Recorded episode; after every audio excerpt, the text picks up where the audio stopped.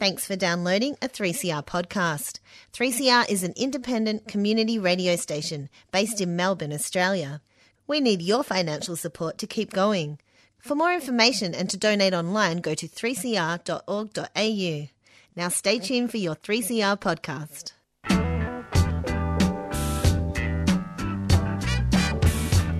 I got something I want to talk about to you. Just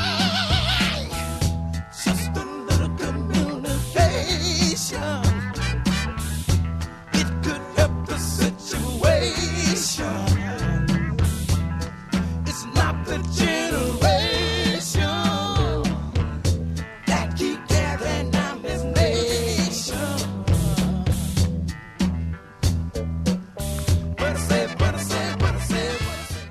Welcome to another edition of Communication Mixdown. I'm Liam Armstrong. And I'm John Langer.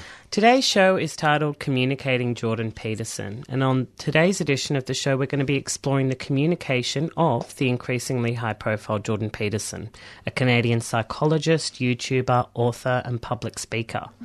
Peterson's recently released self help book, 12 Rules to Life, has top bestseller lists and attracted a passionate, albeit mostly male, fan base. However, his highly gender essentialist and individualistic worldview and advice he espouses has attracted heated criticism from progressives. Now, Peterson recently visited Australia for a tour of sold-out shows and high-profile Q&A appearances. So how was he received and portrayed in the media? Well, our guest today is Chris Di Pasquale, a long-time activist, writer, and media spokesperson for the Campaign Against Racism and Fascism. It was the Campaign Against Racism and Fascism that organised a speak out against Jordan Peterson's tour in Melbourne. Chris also recently spoke at a forum organised by the campaign that explored the debates surrounding Peterson. Chris, hi, how are you? Oh, hello. How you going? Thanks for having me. Oh, it's a pleasure. Yes, thanks so much for being on the show, Chris. Um, so we'll dive right into it. Uh, so just maybe explain to our listeners um, why Jordan Peterson's ideas have become so popular. Um, well, I think, in short, I think that there is, you know, the far right is kind of on the ascent uh, across the world um, in the, you know, the political arena, um, and so yeah, I think it's on one level it's unsurprising that ideas around gender essentialism, um, you know, uh, theories of dominance and, and hierarchies and so on, um, that these sorts of ideas will be uh, taken up. Um, when you look at the fact that you've got, I mean, you don't need to look that far. You've got Trump in the White House, um, who, you know, the mo- most important um, kind of position in the world, uh, basically. And this is a guy that um, espouses the most filthy kind of misogyny um, and racism. Um, so it's unsurprising that there would be an intellectual movement to match that. Um, and so the fact that um, Jordan Peterson's ideas, you know, you, you, you don't have to read that far into his book, really. You can read chapter one, um, and he's already talking about the fact that, you know, that women crave male dominance, um, that this is that hierarchies predate human existence. That's that's the whole thing about the lobsters.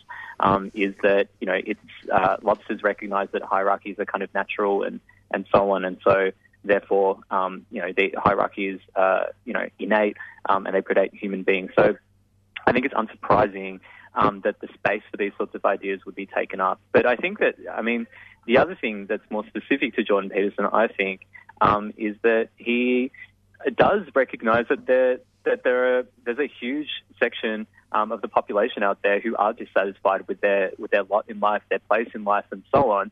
Um, and so he tries to um, appeal to that that sense of alienation. I think.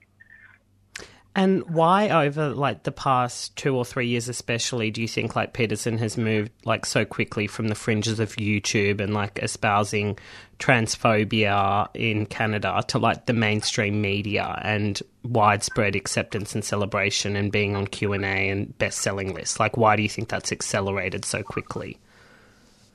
Well, I mean, I think the thing is, he. I mean, some of it would have to be to do with his own kind of, uh, you know, his characteristic kind of style, which is uh, pretty, you know, if I may use the word, like he's, he's pretty bolshy. Like he's pretty uh, willing to kind of um, put his opinions out there, even if they are incoherent, even if they're kind of in, the internal logic of them uh, doesn't quite make sense. Um, he's willing to put them out there. So there is something to do with him as an individual that he's able to kind of market himself, I guess, and promote his brand. Um, and you know, there's a whole section of the liberal mainstream that are really willing to lap that up. I mean, you know, for example, you've got the New York Times, kind of the uh, I guess, the bastion of like this kind of you know American brand of liberalism in a way. Um, they have referred to him as the most important or the most influential uh, public intellectual of our time. I mean, you know, so there's uh, on the one hand that yeah, there's a the mainstream kind of want want to love him, I guess, or, or at least want to be able to want to have him around, want to have this controversial figure around, and so on. But why has he moved from the fringes to the mainstream? I mean, he's done that deliberately. You know, the the thing that you cited um, that incident in 2016 when Jordan Peterson took a stand, and I'd say that in um, in air quotes, um, against um, creeping um, what he actually refers to as a kind of a transgender authoritarianism, um, where he portrayed like basically um, the there was going to be an amendment made to the Canadian Human Rights Act uh, where uh, gender identity and expression would be included as a protected category.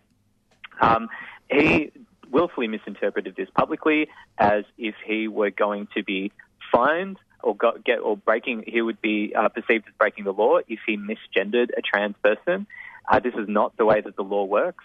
Um, he also then went on to stipulate that he would be willing to go to prison um, over this law. Again, no risk of prison time. Mm. It was a the, all of these interpret, misinterpretations, though, were part of a calculated move uh, because all around the world, particularly in Europe, um, the far right had massively taken up um, anti-gender, um, anti-trans, anti-feminist um, slogans and campaigns, um, and so he knew what he was tapping into.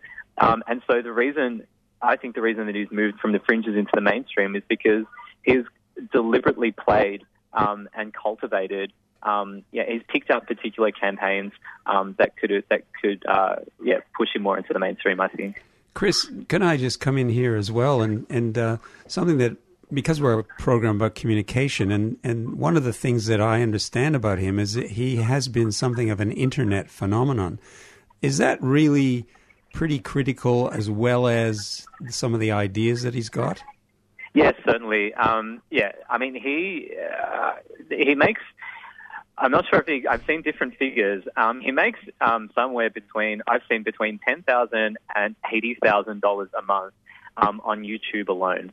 Um, so he's he's monetized uh, this medium um, and he's used it to his advantage. Um, you know, it's very much within the domain of the the alt right. A lot of others, you know, Ben Shapiro, Dave Rubin, all of these guys, Lauren Southern, all of these alt right types upload these videos. Um, and you, I mean, if you've seen it before, it's always it's always a thing. Like Jordan Peter, Dr. Jordan Peterson destroys feminists with facts and logic. So this is this is the way that he, um, mm. you know, it's the way that he, yeah, brands himself and so on. And I think it is a really important thing because um, increasingly um, far right, um, you know, communities and so on. Um, it's not to say that um, kind of the political field, like or you know, politics of the street or electoral politics are unimportant. They certainly are but a lot more people are being introduced to these ideas, I think, through the internet. And so Jordan Peterson has recognized this and managed to proliferate his ideas even further. Um, Chris, what do you think is missing from um, mainstream discussions and analysis of Peterson in the media? Like, what do you think they fail to understand about what he represents? Uh, for one thing, I think how dangerous his ideas are. Um, I think that, uh, you know, on the one hand, um, you could say that it's just another brand of conservatism. The, the idea that like women and men have their place, class distinctions exist, you know, meritocracies and so on. But I think Jordan Peterson's thing, uh, his ideas go deeper than just your um, standing conservatism. Um, and I think that is particularly um, in his anti-leftism. And I think that's where you can locate that.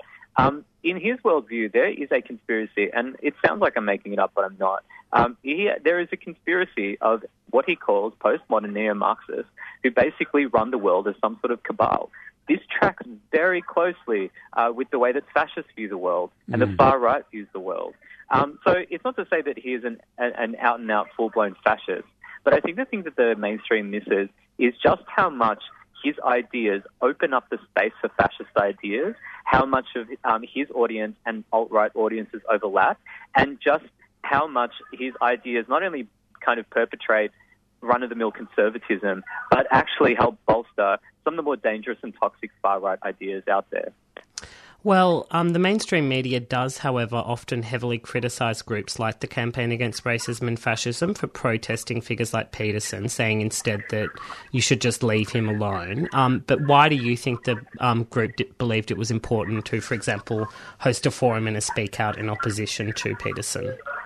Well, for one thing, what we started with, the fact that he's so mainstream. Like, I think it is an absolute travesty that up to, I think it's up to 10,000 people in Melbourne alone uh, paid hundreds of dollars to go and see this guy. Um, it is totally normalized. This guy had his 12 Rules for Life, his most recent book, was at the top of not just like bestseller, but like bestseller list of, you know, you know, liberal inner city bookshops had his thing at the has had his book um, at the top of their bestseller list. So the fact that this guy is so normalized, I think, needs to be challenged. Um, and so the thing, the thing that people, you know, the media criticizes for is the idea that you know we're denying him free speech, we're denying him a platform. Again, like I say, this guy has the, one of the largest platforms in the world. Ten thousand people in the city of Melbourne alone went to see this guy. He has a YouTube channel that has wide reach. He appeared on Q and A these are sort, the sorts of platforms that are utterly denied um, to you know people, um, for example, activists in um, campaign against racism and fascism and other you know sections of the left and so on. So um, I think it is important to that whenever the, that, that we attempt to challenge as much as we can the normalization of these sorts of ideas, but also on our side, the importance of um, challenging these, these ideas is trying to find all those people who think that there's something a bit fishy or a bit wrong with his ideas and try to bring those people, um, you know, uh, to take part in, um, you know, taking on these sorts of ideas in a more ongoing way um, and get involved with the campaign because I think that's something that's, um, you know, sorely missing in politics generally. Um, well, speaking of normalisation of Peterson, what did you think of his appearance on Q and A? Um, I thought that he did I thought that he did what he always does, which is he's incredibly evasive. Um, I think you know, he he doesn't answer questions. I think he, he performed in the way that he always performed. Um, but I think it was good there were people in the audience. Um, I think it was good there were people on the panel uh, who attempted to articulate um, a left wing uh, kind of response and a principled left wing response uh, to the sorts of things that he brought up. And what did you think of the decision by the ABC to give a platform during the show to alt right poster boy Milo Yiannopoulos, who was able to pose a question to Peterson? Oh my God, yeah. I mean, it was pretty shocking. Like, you know, I'm not. I mean, personally, I'm not. I don't come from the no platform school of um, anti-fascism, but nonetheless, you have to say, like, this, like the fact that Milo Yiannopoulos, who is utterly discredited, um, even within his own ranks, um, gets to be able to pose a question and not just pose a question, but articulate um, a set of ideas. Um, uh, you know, alt-right ideas in that I think shows you that like uh, there's a pretense of balance going on there, but there's no balance. Basically, it is just an like yeah. Um, they're far more fascinated about generating controversy by having these online uh, alt-right speakers there um, than I mean, you know, I, I have a very, I should disclaimer, I have a very poor opinion of Q and A um, already, like, and I have for, for a very long time. So, Chris, you're um, not the only one. yeah. Um, so yeah, well, why is it though? Do you think that even the public broadcaster, but definitely like a lot of stations such as Sky have done far worse things with, like for example, giving a platform to Blair Cottrell. Like the ABC are now like advertising their clips of Peterson as Peterson destroys Q and A, like using the oh language God, of the alt right. Like, why is it? Do you think that all of the media institutions seem to be in Australia, at least, and um, in fact across the Western world, so keen to give a platform to the far right? I mean, it's uh, who knows? I mean, my my guess would just be that it is it's the thing that sells. It's the thing that gets clicks. It's the thing that um, can generate controversy and get people watching their shows. I guess. I mean, that would be. I mean, the most immediate, I think, um, kind of answer to that. But I think that the, the broader thing is that, like, there's, you know, these liberal institutions like the ABC and so on. I mean, they're painted as these bastions of communism and Bolshevism and so on. It couldn't be further from that. They, they, there's nothing principally left wing about these institutions. Um, and so, you know, the fact that, I mean, yeah, the fact that they would have someone like Jordan Peterson and then market their episode in the style of Jordan Peterson's own, you know, YouTube channel and episodes, I mean, it, it speaks to um, what their priorities are. I think. Well, what was the response then to the opposition to the forum and the Speak Out organised by CARF? Do you think like public opinion was shifted a little bit? I mean, I'm not sure. Um, I, you know, I think that we did a lot of work, for example, um, in the campaign um, to argue to, you know, the people around us and to convince the people around us why it was important to have this speak out. And so I think that we did manage to convince at least people who were sympathetic with our project but might have been unsure about protesting Jordan Peterson um, why that is. I mean, I think that the, you know, in a way, it's not so much the Peterson thing that would win the public debate. It's other things, like, for example, um, the fact that, you know, neo Nazis um, managed to rally in St Kilda uh, earlier this year. The fact that, as you mentioned before, Liam, um, Sky News featured Blair Cottrell, a known fascist, um, on their program. Um, so it's other things like that which I think much more are pushing um, the public opinion from a position of um, what a few years ago might have been kind of reluctance or hesitancy around um, anti-fascism and militant anti-fascist politics to now actually seeing that there is a point um, to pushing back against this stuff when it happens because you know look what happens when we don't. Absolutely. Um, was there anything else you'd like to let our listeners know, Chris? Uh, no, that's all. Um, yeah, uh, thanks for having me. Awesome. Thank you so much. Much appreciated. Cheers. Thanks. Bye. Uh, well, that was Chris Di Pasquale, the media spokesperson for the Campaign Against Racism and Fascism, discussing the rise of Jordan Peterson.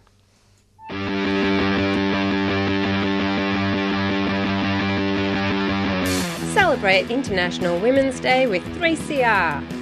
On Friday, the 8th of March, we'll bring you 24 hours of non stop radio by, for, and about women. Join 3CR's fabulous women and genderqueer broadcasters as we talk with talented Melbourne musicians, songwriters, storytellers, and activists making a difference. Featuring a special live broadcast from the 2019 International Women's Day rally at the State Library between 5:30 and 6:30 p.m. For the full day's program, visit our website at 3cr.org.au. International Women's Day 24 hour broadcast, Friday, the 8th of March 2019. Tune in at 8.55am, 3CR Digital, and streaming at 3cr.org.au.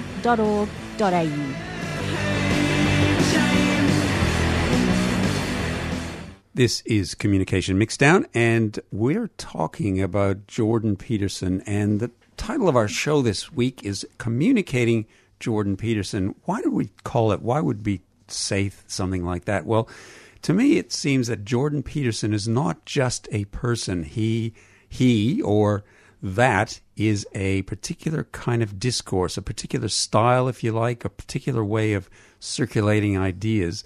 And it seems to me that one of the things about Jordan Peterson as a subject it cuts across a whole range of cultural and media forms and texts. Now, the cultural warriors of the right have picked him up, but also a lot of heavy hitters in the academy, in various commentary environments, have also discussed good Jordan Peterson. And I put the uh, inverted commas around his name because it's not the person, but I think it's the discourse that we're actually talking about, the way he his ideas have been shaped.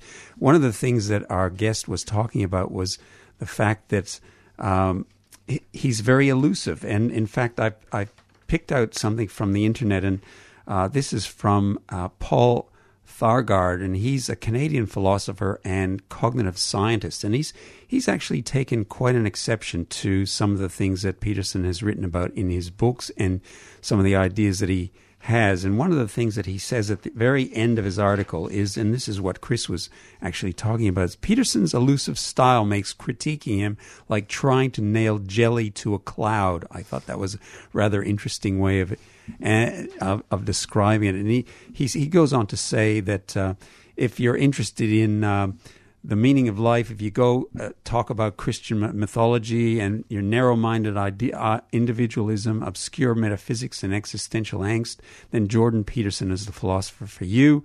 But if you prefer evidence and reason, look elsewhere. And I guess that's in some ways what a lot of people are are trying to argue. And the other thing that's interesting about uh, Paul Thagard's um, analysis, he starts off this, and this again a very interesting paragraph. He starts off by saying Jordan Peterson's 12 Rules for Life, which is on the bestseller list, as Liam pointed out, despite the commonplace nature of his rules, which boil down to stand up for yourself, take care of yourself, make friends, don't compare yourself to others, mind your children, set your house in order, pursue meaning, tell the truth, tell listen to people, be precise, give children freedom and enjoy pets. So all of that is if you like Peterson's philosophy boiled down to it to its essence, and and um, I think that probably sums up some of the, some of the ideas there. well, yeah, I think one of the most interesting things is that Jordan Peterson seems to be one of those classic like warriors of like the culture wars saying, "Oh, I'm all about debate and free speech." But actually like he's been involved in activities like um, assembling dossiers and lists of like left-wing academics who were part of like the cultural Marxist conspiracy.